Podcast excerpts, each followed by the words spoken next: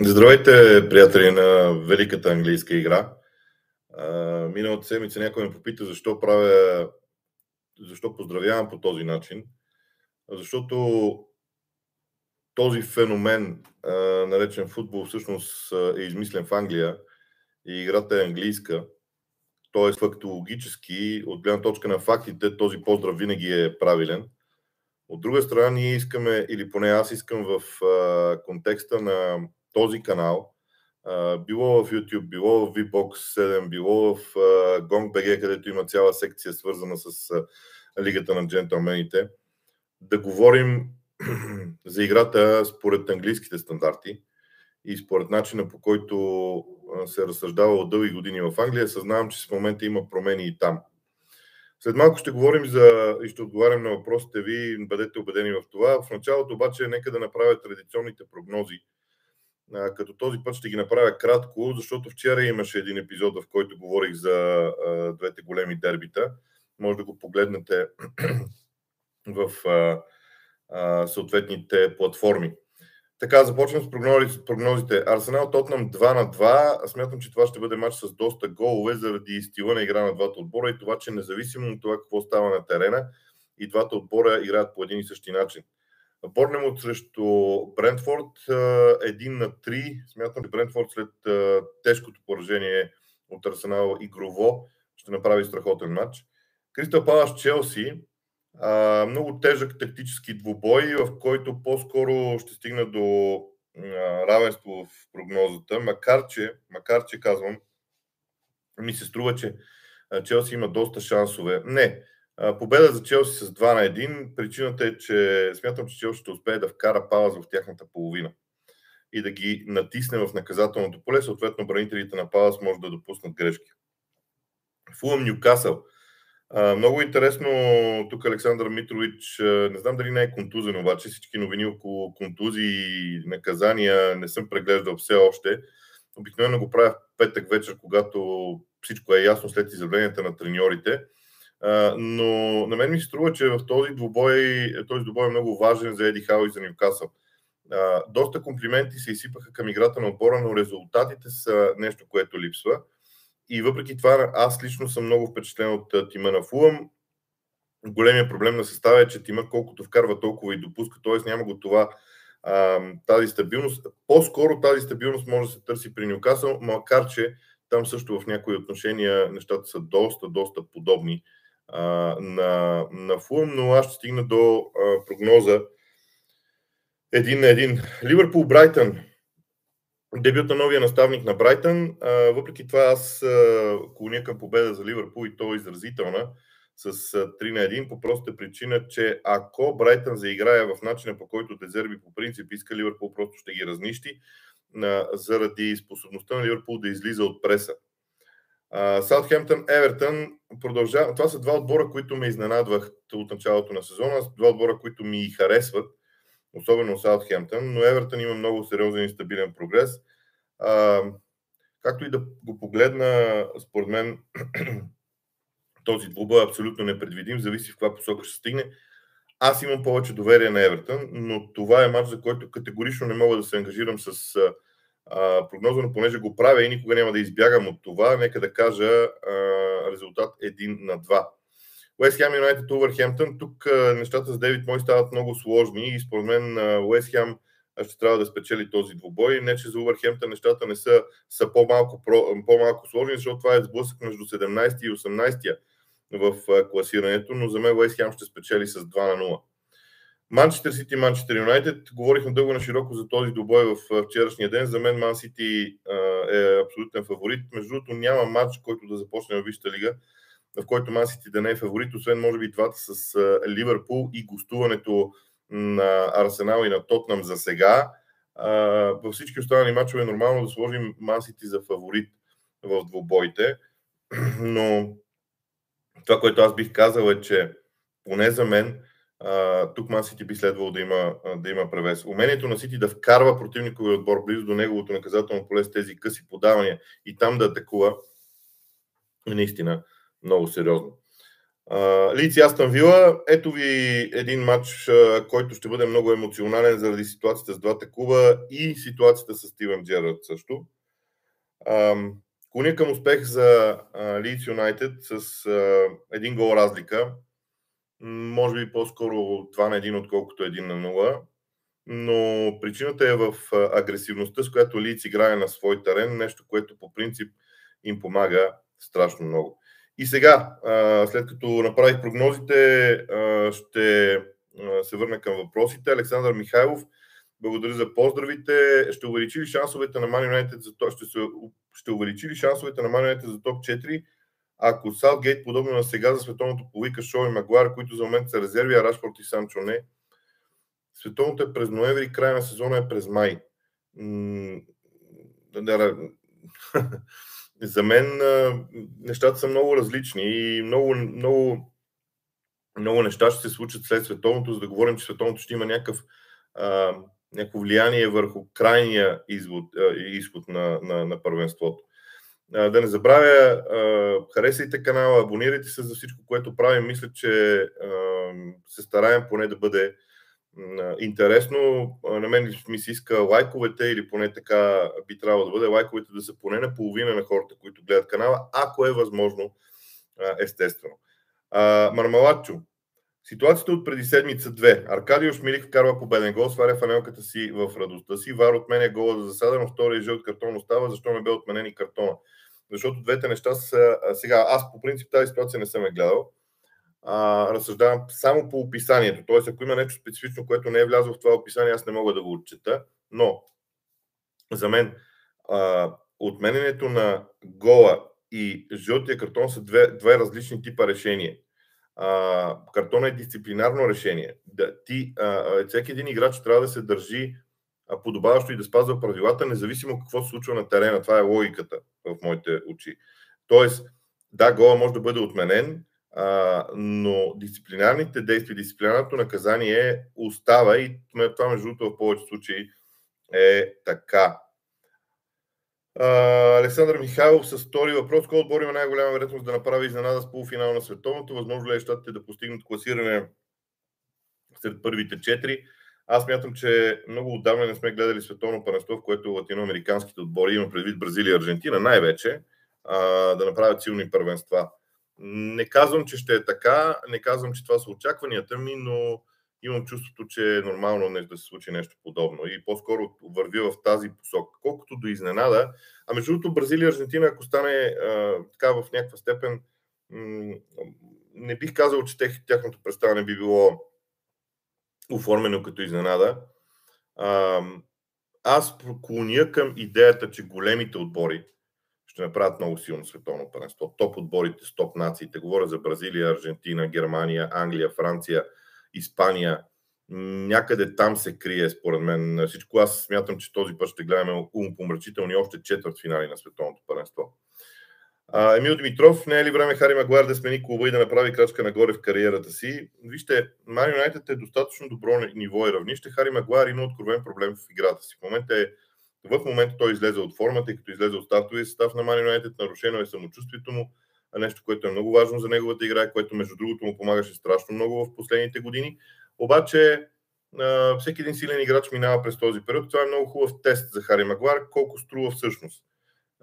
Ние познаваме качествата на Хари Магуар, знаем къде той може да сбърка, знаем къде е силен в uh, отиграването.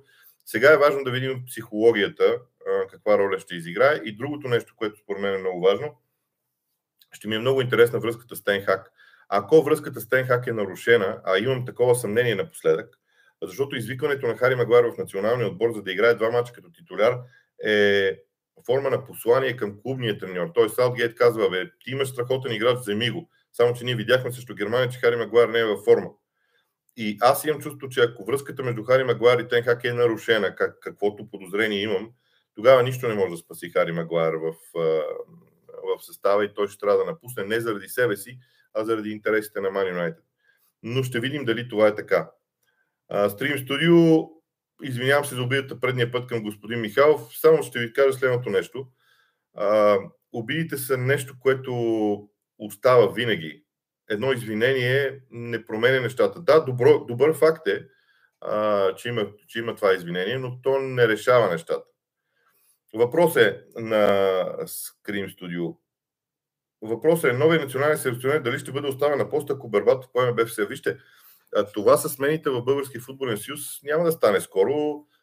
Много са сериозни делата в съда, за да има, за да има опцията за промяна, а след това да говорим тази промяна да се случи.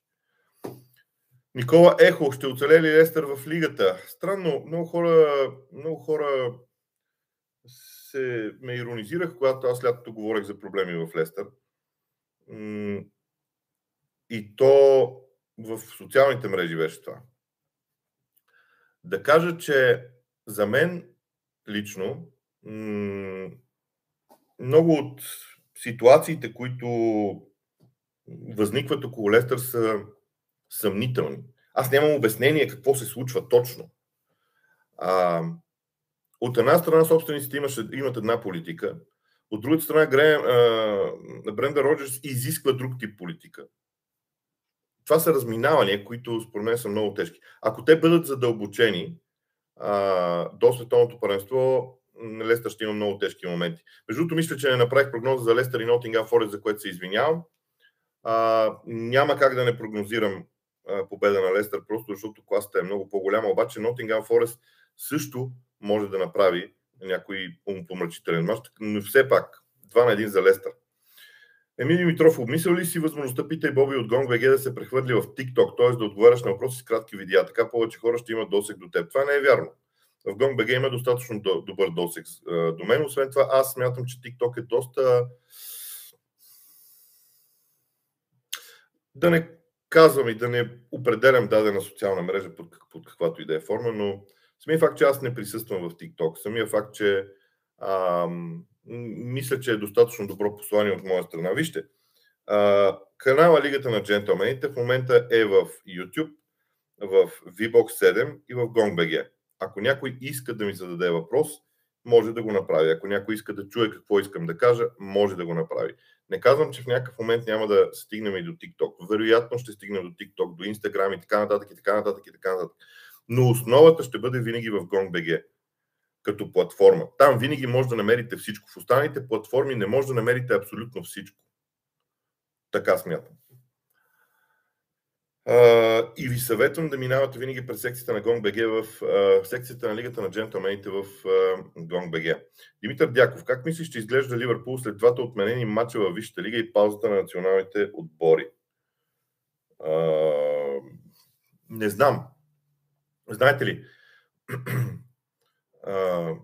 твърде рано е през сезона, за да говорим за умора и за нов, нов подготвителен период. А, освен това, по време на паузата за националните отбори, една много голяма част от играчите на Ливърпул не бяха в състава. За мен добра новина обаче, че двамата крайни бранители на Ливърпул получиха възможност да вземат дъх и да... Андрю Робъртсън беше и контузен, или може би е контузен още в тези моменти. Те първо ще видим той дали ще играе, дали няма да играе. Аз на тези около националните отбори съм много скептично настроен към каквато и да е информация, защото много често тя е не бих я нарекал лъжлива, просто е информация, в която дадени клубове се възползват от, от паузата. По принцип трябва Андрю Робъртсън да се върне да играе сега. Шансът му не е кой знае колко голям, но ще видим.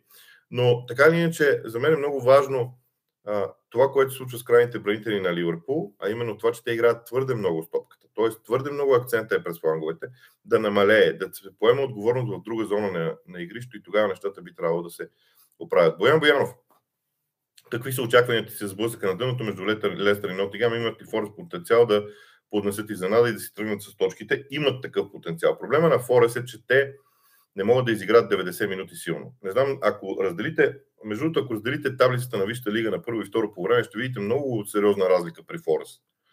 А ако прегледате и мачовете им, а, наистина класата, представянето на Nottingham Forest през първото и второто по време е много различна и това, м- това прави много силно впечатление. Аз не знам дали Форест могат да направят 90 минути. Лестер обаче има достатъчно много опит, за да могат да контролират темпото на игра. Просто те са по-класния отбор. При Форест има все още индивидуалности, няма отбор, Но това може да се промени. А и Форест започна да си трупа точки по някакъв начин, което, да, те не са в никакъв случай много. Извинявам се. А, точките на Nottingham Forest в никакъв случай не са много. 4 са от 7 мача, но все пак са повече от тази една а, за, за Лестър. Освен това, Форест тук няма да имат задължението да печелят. Те ще се преведат в защита. Ще видим. А, мнението ти за Лазар Аяров, мнението ти за играча Дейвид Бекъм, има ли в днешно време такива играчи с такова центриране? С такова центриране има. Аз се сещам поне за няколко. Но вижте, а, когато едно центриране в футбола стане емблема и тя е свързана с определен футболист, не може да не обърнете внимание на това. Между другото, Дейвид Бекъм започва кариерата си като вътрешен полузащитник. И за мен лично е доста впечатляващо това, а, че той отиде на фланга и оттам се справя доста добре.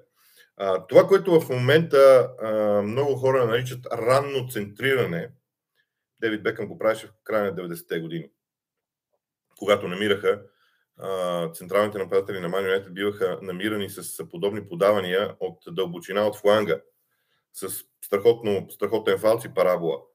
Нещо, което и сега виждаме. А, добавям и още нещо.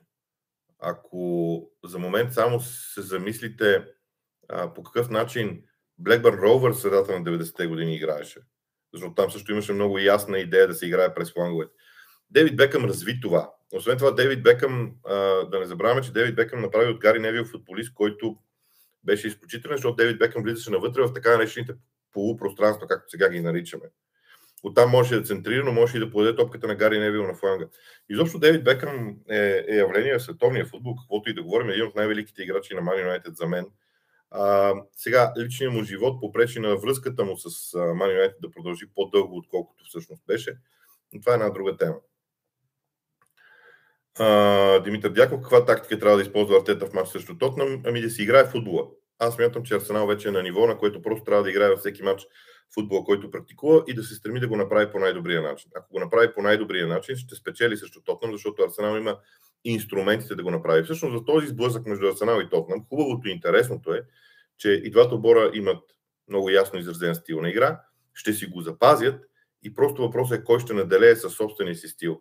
Ето това е, когато срещнат такива отбори, за мен това са много вълнуващи матчове. Първо, защото е дерби, второ, защото стилово има много интересен сблъсък. Има интересен сблъсък на вид треньорски виждания. Така че, изключително интересен матч предстои със сигурност. Христо Султанов. На какво се държи лошото представяне на Уест през този сезон? На много неща.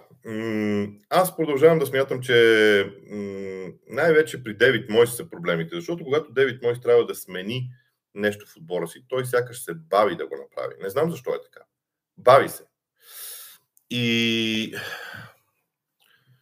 и сега той купи едни нови футболисти, които са интересни. Но когато се забавиш да ги вкараш в първия състав, ефектът е обратен. И според мен това забавене на Дейвид Мойс попречи на Уест. В, в същия момент пак титулярите са поставени под, някаква, под някакъв натиск все пак в играта си и, и се получава точно този ефект. Георги Близнашки, какво ти е мнението за неповиквателната на Санчо, който е в прилична форма? Странно е, че се викат хора, които не играят в футболните си отбори редовно. Ми, беше изненада за мен, но вижте, а, от това, което видях в мачовете на Гарет Саутгейт и на Англия срещу Италия и Германия, позицията на Санчо всъщност отсъстваше от стратегията му. Такъв тип крило нямаше. Двамата, които играха зад гърба на Хари Кейн, трябваше да играят по-навътре. Санчо не играе там, Санчо играе на, на тъча. Може би това е причината. Аз това, си го, това го отдавам. Колкото това, това, че не се викат хора, които играят в футболници отбори, това наистина е много сериозен проблем. Още повече, че Саутгейт публично каза, аз няма да викам играчи, които не играят в отборите си. И сега наруши обещанието си. После се наложи да се оправдава, казвайки, че трябва да се подкрепят ключовите футболисти. Окей, аз съм съгласен, че трябва да се подкрепят лидерите на един отбор, дори когато не са във форма. Но подкрепата не е да ги викнеш и да ги вкараш в състава, както случи с, Гаре, с Хари Магуар и буквално да, да направиш така, че те да сбъркат, защото нямаше как, в, след като Хари Магуар не е играл сумата и време в футбол, има 11 минути във Висшата лига само през този сезон, ти го вкарваш в националния отбор да изиграе два поредни мача. Ми естествено, че някъде ще сбърка. Щеше да е огромен късмет, ако не сбърка. Окей, ако мачовете са срещу отбори, които са от а, много по-слаба класа от Англия, направи го. Дай му увереност. Но също Италия и Германия беше абсурд Хари Магуар да не сбърка. Така че според мен всичко, всичко се дължи на Саутгейт. Радослав Здравков. Според теб, коя зона на терена трябва Арсенал да доминира в дербито, за да може да спечели матч? Арсенал е един модел на игра в момента, който е много интересен. Той съвпада, а, най-интересното е, че той съвпада с това, което Тотнам прави. В смисъл. Тотнам се прибира дълбоко в своята половина, подрежда се вариант 5-3-2 или 5-2-3, но по-скоро е 5-3-2, дори 5-4-1 в някакви моменти, но много близо до наказателното си поле и дори вътре в наказателното си поле. Арсенал пък иска отборите да се действат точно така. Тоест, и двата отбора ще са щастливи, ако ситуацията върви така, както те искат да върви. И там е въпрос на излизането на Тотнам от тази зона. Ако Тотнам излезе от зоната пред наказателното си поле добре, с две или три добри подавания, ще направят много силен матч. И обратно, ако Тотнам не успява да го прави, както Брентфорд не успяваше, Арсенал ще доминира тотално. Така, м- още един въпрос. Поздрави за страхотната работа, която върши. Благодаря. Един въпрос свързан с FPL, това трябва да е фентази лигата. Ако трябва да вземеш един измежду Александра Митрович и Айван Тони за предстоящия кръг, кой от двамата ще е Айван Тони? А, гледайки характера на Айван Тони, той е от хората, които просто ще, ще са бесни да докажат себе след два мача на пеката за Англия. Задължителни победи ли са следващите два мача на Лестър? Абсолютно задължителни, ако искат да имат същия менеджер, разбира се. Uh, Георги Близнашки. Има ли психологически проблем при Роналдо и заслужава ли всички нападки, като имаме предвид всичко, което е направил за клубите си отбори, както и за националния? Вижте, uh, уважението, което Роналдо има от много хора, е факт. Има едно много важно условие обаче.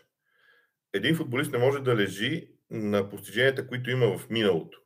И да, ние всички отчитаме какво представлява Роналдо като футболист, но трябва да сме наясно и да отчитаме какво прави Роналдо сега. Между двете неща има разлика. Това, че някой критикува Роналдо, не означава, че не уважава неговата кариера. Уважава. Дори критикувайки сега Роналдо, уважава стандартите, които той е поставил. Защото аз мога лесно да кажа, ми той Роналдо не играе толкова лошо. Само, че извинявайте, ако сравним сегашната игра на Роналдо с тази, която той е поставил като стандарт, те нямат нищо общо. Тоест, ако аз сега кажа, че Роналдо играе горе-долу добре, това означава, че просто го обиждам. А така разсъждавам аз. И да, за мен са заслужени критиките. Сега вече, когато тези критики преминават границите на допустимото, не съм съгласен. Димо Димов, какво мислиш за Рамсдел? Има ли потенциал да стигне нивото на топ вратарите в премиершип, Алисън Едерсон и Менди? Рамсдел е различен тип вратар от тях. Рамсдел има две качества за мен, които са много важни. Това е така наречения инстинктивен рефлекс и играта с крака. Това, което Алисон и Едерсон обаче имат, е една школовка за всичко останало във вратарската работа.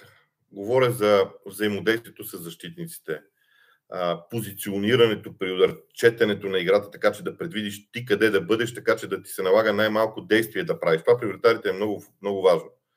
Така да се позиционираш, че да можеш да, да не правиш някакви геройства. При Рамсдел изобилстват, няк... изобилстват някакви спасявания, които изглеждат едва ли не извънземно, а при Алисон и Едерсон, примерно, там няма чак такива неща. Това е защото те предварително знаят какво ще се случи и са готови да, да предотвратят това. Така мисля. Менди не смятам, че е на нивото на Алисон и Едерсон също, между другото. Станислав Киров. Имам два въпроса. Виждал ли си по-инатлив и твърдоглав треньор от Клоп?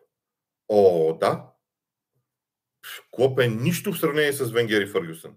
Нищо. Повярвайте ми. И кой е най-лошият му трансфер в Ливърпул според теб? Според мен от към цена и качество това е Кейта. Според мен не. Според мен е Окслей Чемберлейн.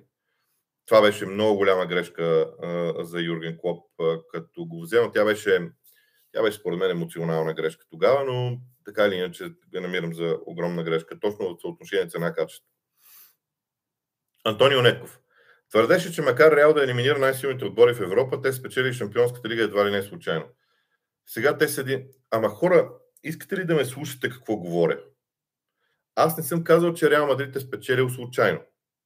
Аз казвам, че за да спечелиш Шампионската лига се изисква голяма доза шанс. Аз не знам как да се изразя. В смисъл, между двете неща са много различни. Аз знам, че в България много лесно се възприемат. Това се дължи в много голяма степен на, на интернет сайтовете по света, но аз съм свикнал да се изразявам много прецизно, така че да, се, да, е, да е ясно какво казвам. Аз не казвам, че Реал е спечелил случайно. Казвам, че Реал спечели както всеки друг победител в Шампионската лига, върнат назад във времето, включително всички английски отбори. С голяма доза шанс. Защото в Шампионската лига се печели с шанс. Не знам как да го обясна. Дигам ръце и наистина не знам как да го обясна. Ако вие го разбирате, добре. Ако не, говорете каквото искате. Аз за себе си съм чувал феноменални неща. Отказвал съм се вече въобще да го обяснявам. Тедо, кой мисли ще направи по-силен матч на Деле? Дебройна или Холанд? Не знам. Аз залагам на Дебройна. По принцип, масите според мен в неделя ще искат да имат числен превес в центъра на терена и Холанд ще иска да държи защитниците на Марионет на линията на защитата, да им дава да се присъединяват към полузащитниците. Знаем, че атакуващите играчи на Марионет много-много не работят в защита. Според мен Дебройне. Антонио Нетко, въпрос 2. Вече всички играчи от атаката на Ливърпул са на разположение. Повечето източници сочат, че Дарвин ще е резерва, а Жота ще играе на върха. Какви са твоите очаквания за играта на Ливърпул напред? Ами нека да видим какви са идеите на Клоп при наличието на всички играчи. Не бива да забравяме, че когато имам пак пауза за националните отбори, латиноамериканците имат проблем а, заради връщането си от повторната аклиматизация към Европа. А, но за мен Дарвин Нунес е взет не случайно в Ливърпул. А, и смятам, че той ще бъде основният играч. Аз продължавам да смятам, че ефекта на Дарвин Нунес ще се види, но чак на пролет. Просто той не е толкова силна индивидуалност, колкото е Холанд. Освен това, при Холанд има много ясно изразена стратегия от страна на Гвардиола а, за всичко, което, което прави. Така, Стрим студио, втори въпрос. Какво очакваш от Челси утре и каква би била ролята на Галахар и Броя под ръководството на Потър? Аз мятам, че Броя е по-добрият централен нападател за Челси под, под ръководството на Потър, отколкото Обамеянг. Потър има много сходен модел на вкарване на топката в наказателно поле спрямо Арсенала. Там Обамеянг не се чувстваше много, много а, интересно. А, това, което бих могъл да кажа е, че за мен а, Галахър е чудесен вариант за Потър заради движението си. А, не знам, трябва да гледаме. Вижте, не можем да, не можем да абсолютизираме всичко толкова бързо. Потър има нужда от време, за да нагласи нещата, но конкретно за централния нападател съм категоричен, че Брой е по-добрия вариант. Той не е по-добрия играч от Обамеянг, но за този стил на игра в моите очи е по-добрия избор от Обамеянг. Сашо Петракев. Благодаря за поздравите. Може ли да обясниш набързо известната статистика Expected Goals, колко според вас е важен за един отбор? Само да кажа, че имам клип, който е пуснат назад в а, времето в канала ни в VBOX 7, точно на тази тема. Влезте в канала ни в VBOX 7 в Лигата на джентлмен, там има специално видео, 3 минутно, което е доста добре обяснено какво е Expected Goals, вместо аз тук да обяснявам. Art Music.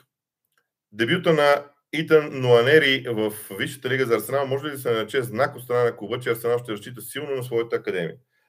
А, да, и освен това, Академията на Арсенал напоследък върви страшно добре. Мерте Закър направи страхотни неща. А, но, но вижте, аз мисля, че малко се преекспонира този факт. Малко повече от, от, от нормалното. В Академията на Арсенал има много талантливи момчета. А, както в Академията, вероятно, на всички други отбори има такива. Неговото включване в първия състав беше идея, че моите играчи ще получават шанс. А, това в някаква степен е по-скоро е послание към самите хора в академията, отколкото към, а, отколкото към света отвън. А, да работят, за да, за да стигат до това ниво. Така мисля. А, Art.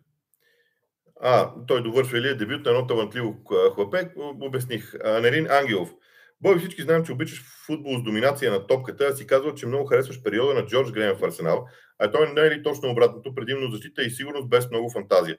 Не знам колко футбол сте гледали на Джордж Грейм и Арсенал, но Арсенал в никакъв случай не оставаше противника да доминира. Когато Арсенал беше по-слаб от съперника, видимо по-слаб, в отделни матчове са го правили не веднъж и два пъти. Правили се го и след като поведат в резултата. Но Арсенал искаше да доминира над противника и когато поведе в резултата, тогава нещата се променяха. Има разлика. Аз съм гледал много мачове в Арсенал, на, на Арсенал и това Боринг, Боринг, Арсенал дойде а, като ирония на това, което всички а, говореха тогава за Арсенал, така че не съм съгласен. А, това е едно аз винаги съм се смеял много на, на, на много неща през 80-те години, защото всички обяснявах сега, понеже предстои дербито на Тотнам и Арсенал, да се натъкнах пак на такива реплики. Как през 80-те години Тотнам играли вълнуваш футбол, пък Арсенал играли само защитно, което абсолютно не е вярно. Но както и да е. Но това е отговора ми за Джордж Грем. Той доминираше над отбора, но когато поведеше в резултата, започваше да контролира срещата. Контрола върху срещата вече в онези години се извършваше по друг начин. Георги Георгиев. Не познавам друг спортен анализатор, който да има толкова висока познаваемост при прогнозирането на крайния резултат на мачове в Премьер Лиг. Благодаря ви безкрайно много. Наистина ли?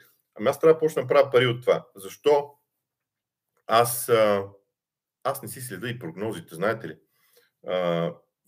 Първо ги правя на прима виста.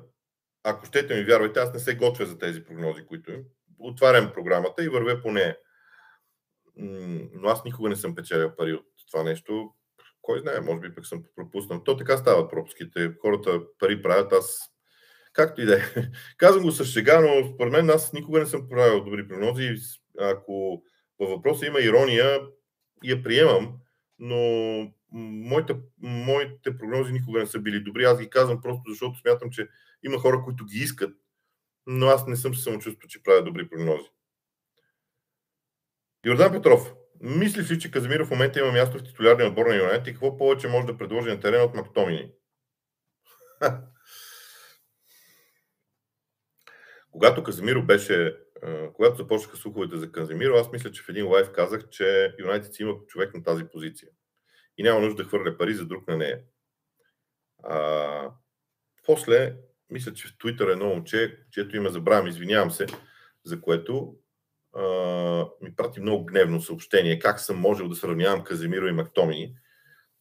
Обаче не само аз, очевидно и Тенхак е много доволен от Мактомини. А, според мен Каземиро е опцията за бъдещето. Значи във всеки един от топ отборите има един опорен полузащитник. А, примерно като започнем от Родри, от а, а, кой да дам за пример още? Партей в, в Арсенал. А, кой да ви дам за пример още? А, като такъв много, много ясно а, изявен а, отпорен. А Фабиньо в Ливърпул. А, Казимиро ще е този в Юнайтед. Когато Юнайтед заиграе 4-3-3. Когато Юнайтед заиграе в стила на игра, който иска Тенхак. В този стил в момента смятам, че Мактомини има чудесен чудесна опция, заедно с Ериксен. Те двамата много добре се допълват. А, просто то, този трансфер на Казимиро беше доказателство, че Тенхак иска нещо друго от това, което в момента се случва. А, Анелин Ангелов, можеш ли да кажеш, например, ви сте като фен три неща, решения, за които много си се ядосал на Венгер? Харесваш ли стилово футболисти като Бекъм, Сколс, Гикс, Кантона, Ван Нисторой, Роналдо, феномена Роналдо и Зидан? започвам отзад напред. Да, а, харесвам много играта и, и винаги съм е харесал играта на всички тези избрани без Ван Нисторой. За мен той беше в повече, като просто смятам, че Фъргюсън го използва в точно определен момент, но аз никога не съм харесвал особено играта му, но Зидан, Роналдо, Кантона, Гикс, Колс, Бекъм, страхотни играчи. А, за Венгер, лоялността на Венгер винаги много ме е дразнала, защото той е бил много лоялен към играчите си, а аз исках да е лоялен към клуба си. Освен това, много ме беше яд на Венгер, когато започна да слага финансите на Арсенал над интересите на клуба. Там се говори, че и той е имал някакви, някакви клаузи в договора, които са свързани с това.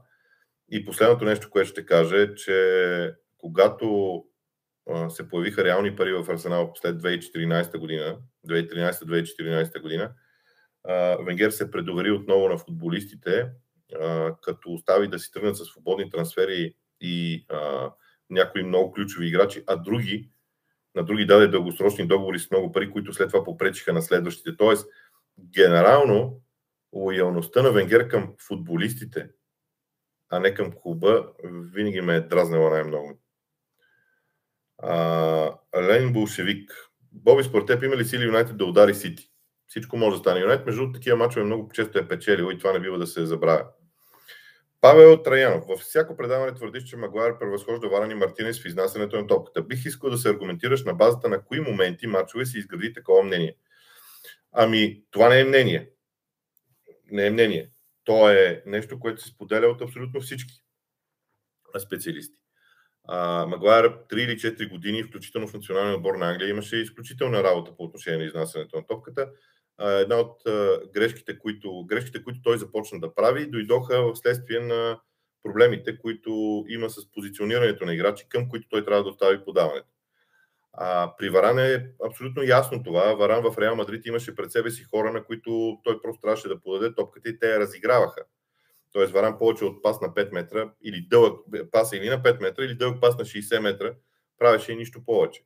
А, при Мартинес е малко по-различно положението. Мартинес наистина е на път да се справи с изнасянето на топката. Но само да кажа, аз смятам, че Магуар превъзхожда а, играчите на Марио Варан и Мартинес при изнасяне на топката и игра, и игра на защитата по-близко до централната линия. Когато защита на Марио е вътре в наказателното поле, Варан и Мартинес са много силни и това винаги сме го твърдели. Но като моменти трябва да се върна назад и 3 години да ви пускам клипове с а, играта на Хари Магуайр. Вижте, когато един играч вземе топката в себе си и с паса елиминира една линия на противника, тази линия на противника може да е от двама нападатели, може да е от четирима полузащитници, петима полузащитници, като прекараш топката зад тази линия, ако си спомняте, ако сте играли джаги на времето, нали, там трябва да прекараш топката между отделните линии. Така си го представете, то е различно, разбира се, на терена. Магуайр е майстор на това. Окей, има други качества, в които, примерно, а, играта е един на един. Там Магуайр не може да се справи толкова добре, колкото Варан. Но дълги години играта на Man United защита не предполагаше игра на един на един. И това е логиката. Между другото, това е обяснение на абсолютно всички анализатори. Това не е само мое. Ако съм аз смисъл, той Тенхак дори го загадна. Той Тенхак го загадна, камо ли пък за мен. Знаете ли, аз, аз между другото виждам доста изявления на Тенхак, които съвпадат с моите, пък ме феновете на Man на мен ми се сърдят. Чакайте, кажете на Тенхак, защо аз да съм виновен? Тенхак говори подобни неща, както и да е. Тенхак говори, че Варани и Мартинес трябва да се развиват при изнасянето на топката, пък аз съм виновен, че съм казал, че, че не го правят добре. Не разбирам. Добре. А, Алпер Алиев. Какво мисли за решението на Саутгейт да не вземе тренд за световното паренство? Той не е взел. Чакайте. Не е ясно дали тренд няма да е на световното паренство. Тренд не беше в този състав. Когато искаш да играеш 3-4-3, за мен е задължително тренд да е в състава, но Саутгейт има някакви а, различия на Михаил Борисов, когато Тенхак ще почне да налага Каземиро по-често, ами и аз обясних, когато започне да играе 4-3-3, ама не се задава такъв вариант скоро в а, състава. А, изкушавам, се да, изкушавам се да кажа, че а, Каземиро и Магуайр имат, ще имат, може би ще имат подобна съдба в Man United, но да видим. А, не, не го казвам, да, да не си помисли пак някой нещо такова, но смятам, че а, просто Каземиро м- Казимиро не би се чувствал толкова добре във вариант 4-2-3-1, колкото Мактомини, например. Георги Бозвелиев, какво мисли за възможността Евертън да бъде продаден? О, тя е много, много реална тази възможност.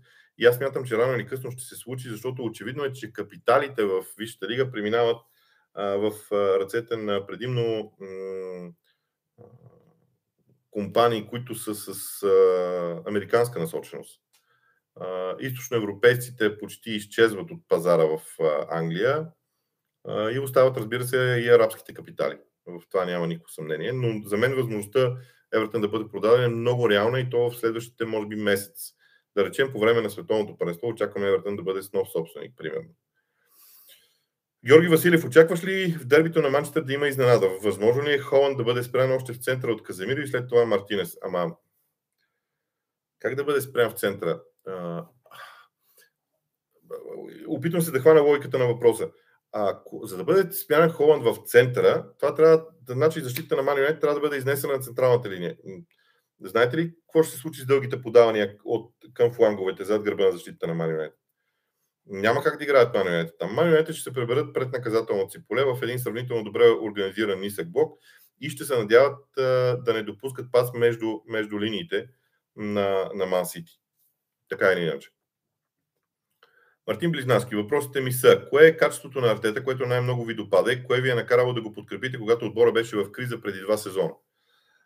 Качеството на Артета, което най-много ми допада, а, методичността. Това е човек, който от първия възможен ден на работа си знаеше какво иска и започна да го търси. Това е човек, който в нито един момент не постави собственици интереси на тези на клуба и дори когато беше много трудно да гониш политиката, която Артета искаше и стила на игра, която Артета искаше. Когато Арсенал имаше едни 2 или 3 месеца без победа, или там имаше някакви много тежки серии и така нататък. Тогава Артета остана верен на себе си и на идеята си. Когато така наречените звезди в Арсенал скочиха срещу Артета, той остана верен на клуба много повече, защото можеше много лесно да каже, о, не, аз ще се сдобря с Юзил, се сдобря с Обамяк, защото те са любимци на феновете. Не, Артета остана верен на клуба. Той сега е верен на клуба, но сега вече е по-различно, защото се вижда ефекта от работата му. А, аз, винаги съм, аз винаги съм харесвал Артета още като футболист а, и то футболист в Евертън още, когато беше. Много съм го харесвал. Така че смятам, че той има интелекта. Аз обичам хора които, и треньори, които, имат, които доказват, че имат интелект в работата си. Uh, играчите на Арсенал все още нямат опит и това си проличава от факта, че те не играят много че те играят много по-добре от дома. Според теб колко време им трябва да започнат да се чувстват малко по-добре в гостуванията? Сега, тук ще трябва да почна да гледам а, статистиката, защото а, е твърде възможно това, което вие казвате, да не е много вярно. Но, м- в момента, в момента Арсенал е отбор номер едно при гостуванията във Висшата лига с спечелени 9 точки от 4 мача. Ман Сити има 8 точки от 4 мача. Брайтън и Ман Юнайтед могат да изравнят постижението на Арсенал, защото имат мач по-малко. И са спечелили 6 точки. Но аз не смятам, че е такъв проблем играта на Арсенал като гост, какъвто вие казвате. Това, че, това, че играчите на Арсенал нямат опит, като години е факт, но те вече имат натрупани мачове. Тоест, опита е. Опита е нещо различно. В смисъл, опита може да се придобие с годините, може да се придобие и с мачовете. Мартинели, например, в Арсенал е доказателство за това. Една част от белите косми по главата ми са именно от Мартинели, първите му отигравания. Сега вече играе много по-разумно. Пак има едни моменти, в които просто човек се чуди дали как, как точно е решил да действа по този начин, по който действа, но, но те са много, много по-малко. Така че опита се натрупва с мачовете и Арсенал, играчите на Арсенал го имат. Иван Илиев. Какво е мнението за футболиста на Фулъм Кевин Ембабу? Нямам такова. А, или поне не е такова, че да, да направя анализ за конкретните му качества.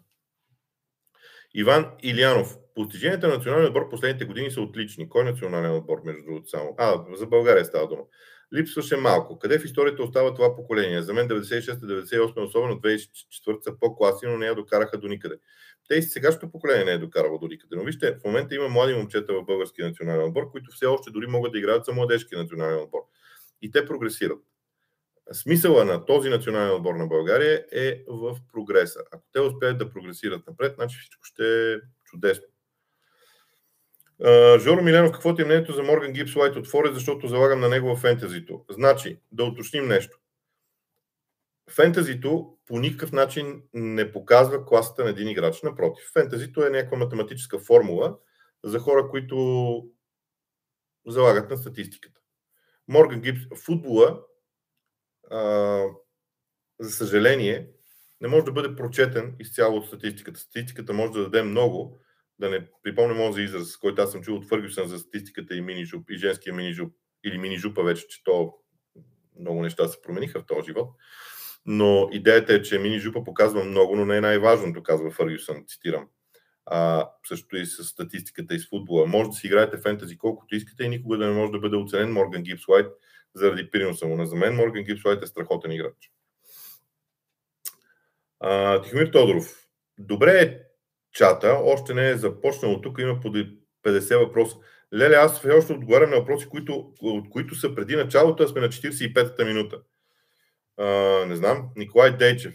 Добър ден. Какви цели са поставени пред Конте начало на Тотен? В какъв период от време би трябвало той да ги изпълни? Според мен първата цел на Конте е да вземе купа, да вземе трофей. Според мен целите а, във всеки един клуб са краткосрочни, средносрочни и дългосрочни. А, ако приемем, че а, при Конте краткосрочните надделяват, според мен става дума за трофей. Какъвто и да е трофей. Ако е титла, още по-добре. Но трофей, това е целта пред Конте. И инвестициите са като за трофей. А, Илян Илянов, в продължение към предния въпрос, знам, че не се сравняват поколения, но само треньора ли попречи на сегашното поколение за нещо повече? Аз не смятам, че е треньора. Тя е съвкупност от много неща. Например, колектива се изгражда по един различен начин. Между другото, сегашният отбор, с който игра с Македония, след мача показвам по много интересен начин усещането за, за, за добро поколение. Онова поколение от 94-та година, ако помните, това бяха футболисти родени, основните от тях, родени във варианта 66-68 година. Като набор. Аз помня а, така от по-младежките им години, дори защото аз съм 74-ти набор, т.е. аз съм 6-7-8 години по-голям от тях. Когато на 10 започнах да гледам, те тогава тръгваха от юношките години нагоре по националните отбори и трябва да кажа, че още те си бяха национални отбори още, още преди това, наистина, и бяха много силни в това, в това отношение. А, така че всичко е просто на колектив, според мен. Втори въпрос на Ленин Болшевик. Смяташ ли, че с този стил Юнайтед може да стане а, шампион тази година? Не, с този стил не. Юнайтед трябва, шампион трябва да стане отбор, който доминира над противника. Бил Борис Бистров ще изневери ли Брайтън на атрактивния си стил на игра в гостуването на Анфилд в името на повече практичност и постигане на добър резултат? Нямам идея, защото имат нов, защото имат нов треньор, но смятам, че не, не мога да го прогнозирам. Ако бяха при Грен Потър, знам какво ще да покажат. Но сега не мога да кажа. Това е първият, треньор, първия мач на новия треньор и е много трудно. Арт Мюзик, втори въпрос за вас е. Преди няколко дни изгледах дербито на Северна Лондон между женските стави на Арсенал и Тотнам и аз го гледах, който се отличи с рекорден брой публика. Въпросът ми е към вас дали смятате, че голямата разлика между дамския и мъжкия футбол поради увеличаващия се все повече интерес може да бъде стопена в финансов план. В финансов план никога, според мен, за съжаление. Но а, това, което се случва в момента с а, английската женска лига, е абсолютно точно копия на Висшата лига. Който не е гледал създаването на Висшата лига 92 година, може би просто трябва да проследи последните няколко години на женската лига и да продължи да следи женската лига в Англия, защото моделът е абсолютно един и същ. А, куп, а, развит, разбира се, м- по друг начин е използван заради социални мрежи, заради куп други неща. Но модела генерално е, да не кажа абсолютно, абсолютно същия. Бождар Панайотов. Октомври започне Арсенал, сме първи във Вижте лига, къде ни виждаш на края на този сезон? Ми първи. Не знам как звучи. Ама, знаете ли, а, когато аз давам прогнози преди началото на сезона, правя го много рядко. Не обичам да го правя. Но обикновено държа на прогнозите си, защото е глупаво, докато не стане ясно, че прогнозата ти е грешна, да почнеш да я сменяш. Аз не разбирам така нещата. Като кажеш нещо, дръж на, на думите си а, и ги защитавай. Когато стане ясно, че това е невъзможно, окей, дигни ръце, кажи, избърках и така. Венцислав Кръстев. Имам два въпроса към теб. Какви са според теб шансовете Казимиро да е титуляр в неделя? Не знам.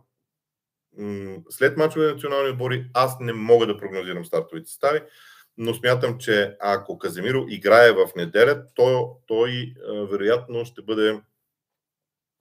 Не знам, за мен в такова дерби юношите на Man United са задължителни на терена. Защото в такова дерби има много важно усещане за психология. От тази гледна точка Мактомини е златен за такива мачове. Ериксен не може да не играе. Къде да сложиш Казамиро? Става сложно. Не знам. По-скоро смятам, че няма да е, но знае ли човек? Мислиш ли, че е възможно Юнайтед да запишат си чиста мрежа? Всичко е възможно, всичко е възможно, но аз не го вярвам. Исидор Хлебаров. Благодаря ви за постоянството по отношение на петъчните предавания на живо. И аз, за мен, между другото, те са достатъчно интересни, все по-интересни и обсъждам дори да, да направим малко повече от тях. Въпросът ми е следния. Доколко е важно темпото на игра и разиграването във Висшата лига? А...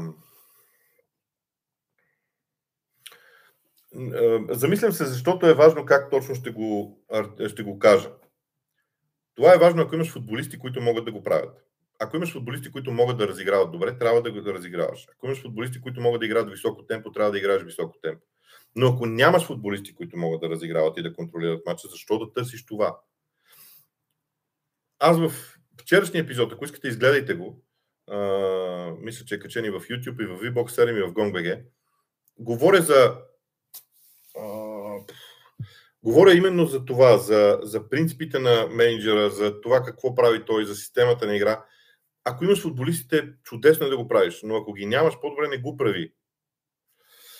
А, трупър, знам, че го четеш постоянно, пак поздрави с добрата работа, благодаря. Да си знаеш, че оценяваме контента, благодаря. Въпросът ми е, кои са твоите 11 за Англия към настоящия момент? Вау, вау, вау. Ами аз нямам 11, защото смятам, че Англия като национален отбор има толкова много разнообразни играчи, че трябва да ги използва в зависимост от съперника. Англия може да играе с 3 в защита, може да играе с 4 в защита. Може да играе 3-4-3, може да играе 4-3-3. Много е различно за това и нямам точно стартови 11. Смятам, че Джордан Пикфорд е нормално да бъде на вратата. Що ще кажа твърдите хора в състава. Смятам, че Джордан Пикфорд, Хари Кейн, Джуд Бенингам и а, сега тук имам някакво колебание. Колебание, което сега вероятно е странно за мнозина. Но аз се колебая за Деклан Райс, но въпреки това ще го, ще го впиша сред задължителните фигури на състава. А, много е важно кой ще бъде ляв бранител за Англия, защото те нямат в момента такъв, който да пасне на стила на игра. Но тази централна ос е много ключова. Не споменавам нито един централен защитник, но според мен Джон Стоунс а, и Хари Магуар имат дългогодишна добра работна връзка в, а, в състава. И Саутгейт ще отиде към тях а, в случая. За мен Букайо Сака е много важен заради подаванията между линиите така че там някъде са основните фигури, за които, за които говоря. Мишо Георгиев, ще се окаже ли нестабилен поста на Еди Хал, ако Никасъл продължават слабите резултати? Подготовяш ли е Шон Дайш за селекционер на Англия? Шон Дайш за Англия не мисля. Не мисля. Просто има футболисти, които Греем Потър беше много подходящ, но вече е в Челси. Няма начин. Този профил, казвам, че този профил менеджер за мен ще, много, е, ще е много важен. Колкото до Еди Хао, според мен Еди Хао няма да има а, проблем до момента, до който Нюкасъл не се окаже близо до дъното на класирането. Но този целият сезон Еди Хао ще го изкара, но е твърде възможно през лятото да се вземе някакво друго решение за развитие на Нюкасъл.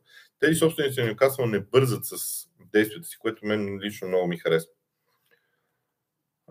Ивайло Иванов, за играта на Че Адамс, той ли е човека за светците? Че Адамс върши страхотна работа в центъра на атаката, но не винаги. Когато Адамс е много силен, а, когато Саутхемптън не играе на контратак, тогава е много успешен. Дидо Колев, ще си задам двата въпроса наведнъж. Ще отпеят ли Лидс да стигнат топ 10 в края на сезона? И може ли да ми кажете нещо интересно за Лидс, тъй като скоро ги следя и съм им фен? Ам... Първо, за топ 10 за Лидс, според мен не е малко извън топ 10, но там някъде, което ще е прогрес в сравнение с миналия сезон. Да речем между 10 и 15 място ги очаквам. Колкото до това нещо интересно за Лидс. Лидс е много любопитен клуб, защото имат, имат емоцията на, на, на клуба, който е много горд със себе си, знае какво представлява в миналото. Историята на Дон Реви, всичко, което е правено по негово време, след това историята на Хавард Уилкинсън, последната шампионска титла, срива след Джордж Грем и Дейвид Олиери, кризата, завръщането. Не мога да отлича едно единствено нещо. За мен мачовете на Лиц в Европа през 92 бяха много интересни. Но да, просто хубаво е да, просто да почетете много. И сложете се с фенове на Лиц. Има а, доста от тях. Богдан Богданов, кой ще бъде следващия уволнен менеджер според теб? Уволнен, ако е точно уволнен, т.е. клуба да инициира напускането му, ми е трудно. А ако трябва да отговоря кой менеджер ще напусне, мисля, че е Брендар Роджерс.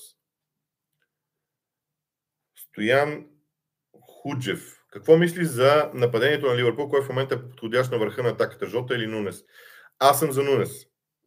Аз съм за Нунес. Но Клоп какво ще не реши, те първа ще види. Какви са шансовете на Марионети срещу Сити с контратакуващия си футбол? Лисандро Мартинес опази Холанд, когато бяха в Аякс и Дортмунд. Нали? Разбирате, че когато играха Аякс и Дортмунд, на терена, освен тия двамата, имаше още по 10 души от двата отбора. Аз не приемам такива индивидуални статистики. Това са 11 на 11. И да, но а, Холанд не е получавал пасове от Дебройне. Холанд не е получавал подкрепата в атаката, която ще има сега. И обратно, Лисандро Мартинес не е имал до себе си а, играчите, които сега ще имат. Така че не мога да... Аз не смятам, че футбол е някакъв индивидуален сблъсък. Беше преди 30 години, по постове се играеше. Знаеше, че лявото крило трябва да се справи с десния, с десния бранител и обратно и така нататък. Колкото шансовете на Марионет не са малки с контратакуващия футбол, но не знам дали Въпросът е в коя зона на терена Марионет ще успее да изнася топката, да отнеме топката. Сега, първо ясно е, че Ман Сити ще контролира владеенето на топката. Второ, не смятам, че Ман ще отиде на висока преса. Могат да я опитат в определени моменти, просто да пробват дали се получава, защото понякога се случват тия неща и, и могат да са успешни. Но ще, Ман ще пробва един, два, три пъти висока преса. Но не вярвам цял мач да играе по този начин. А, съответно, а, е важно къде Ман ще отнема топката. Ако отнеме твърде близо до наказателното си поле, става сложно трябва да отнемат поне на 30-я, 35-я метър, за да може да има добра контратака. Иначе контратаката е трудна. Когато, контратак, когато контратаката започва на 80 метра от противниковата врата или на 85 метра, защото ако приемем, че терена е 105, а, а пък дъгата на наказателното поле е на 20 метър, т.е. дуспата плюс още, 10, а, дуспата плюс още 9 метра, 20 метър е дъгата. Нали, до противниковата врата там има 85 метра. Много е сложно там. Така че е много важно къде е. Трябва по-напред да отнема. За да е добра контратаката и да има шанс Ман Юнайтед. Денис Давидов Дайлиев. Мислиш ли, че Ван Дебек има бъдеще в Юнайтед, след като дори при Тенхак не намира място при титулярите, дори в Лига Европа? Има нещо с Ван Дебек, има обаче и друг вариант. Ван Дебек в момента да тренира по специализирана програма, която след два месеца да го изведе до титулярите. Нищо чудно. Има такива моменти в треньорите. Те вадят даден футболист за два месеца от състава. Той знае това, работи по специализирана програма, за да може да възстанови самочувствие и така нататък. Стефан Станев, въпрос за Арсенал и Тотнам. По-рано в предаването вече говорих по този въпрос на няколко пъти и слушайте го. така, вече сме в последната минута от редовните 60, 60 на нашия лайф. Трупър, какво, какво според те трябва да се концентрират отборите от другите първенства, за да доближат интензитета в Англия? Знаете ли, проблема на Англия, проблема на другите първенства е, че не е един показател, в който трябва да се съсредоточат. Силата на английския футбол в момента е, че те имат от, по много от всичко. Първо имат собственост върху стадионите, нещо, което Германия, в Германия нямат. Оттам изкарват много пари. Съответно, предимството в бюджета спрямо германските отбори. Имат интензитета на футбола спрямо Испания и Италия. Обаче, кой може да, сравни температурите в Испания и Италия в летните месеци с температурите в Великобритания? Вие не знам дали си давате сметка какво да играеш такъв интензивен футбол, какъвто се играе в Англия при високите температури в Испания и Италия. Не става. Дори тренировките не могат да са такива. А, познавам треньори, които казват, че тренировъчният процес трябва да бъде съобразен също с времето. Така че много е сложен този въпрос и според мен обект на един лек докторат, вероятно. Цветомир Лазаров. Смяташ ли, че една-две контузии в Арсенал могат да сломят отбори да свалят качеството на иначе много високото ниво на игра? Могат, но това е всъщност идеята на Арсенал, да се развива постепенно. Ние виждаме футбол, който вече, когато са титулярите на ниво, той е на топ ниво в Висшата лига. Тоест, ако Арсенал може да гарантира, че 38 мача от сезона ще има най-добрите си играчи на разположение, Арсенал ще се бори за титлата. Сега въпрос е към тези играчи постепенно, година след година, да се добавят нови хора, които да правят нивото на игра на Арсенал още по-силно. Затова и младостта е плюс, защото тези играчи няма да достигнат пика си след една година, а след 3 или 4. А, така.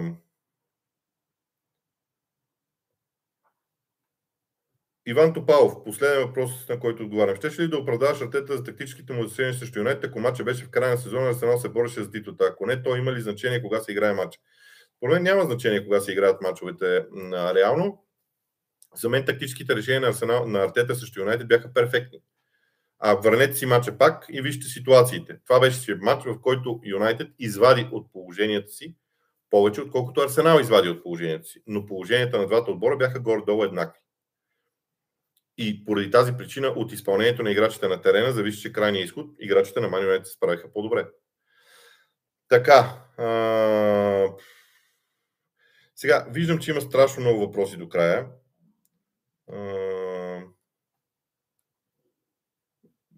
И, и, и, и рискувам, така, виждам хората, които са задавали въпроси. До края не успях да, задав, да отговоря на всички въпроси, естествено. Надявам се, че така в бъдеще време ще успявам. Това е всичко от мен за този уикенд. Надявам се, че ще изкарате вълнуващо. За мен уикенд да започва с френски футбол тази вечер. Мача на Же Марсилия. След това, разбира се, изцяло английски в събота и неделя. Наслаждавайте се, мачовете са кой, кой от кой по-интересни в този уикенд.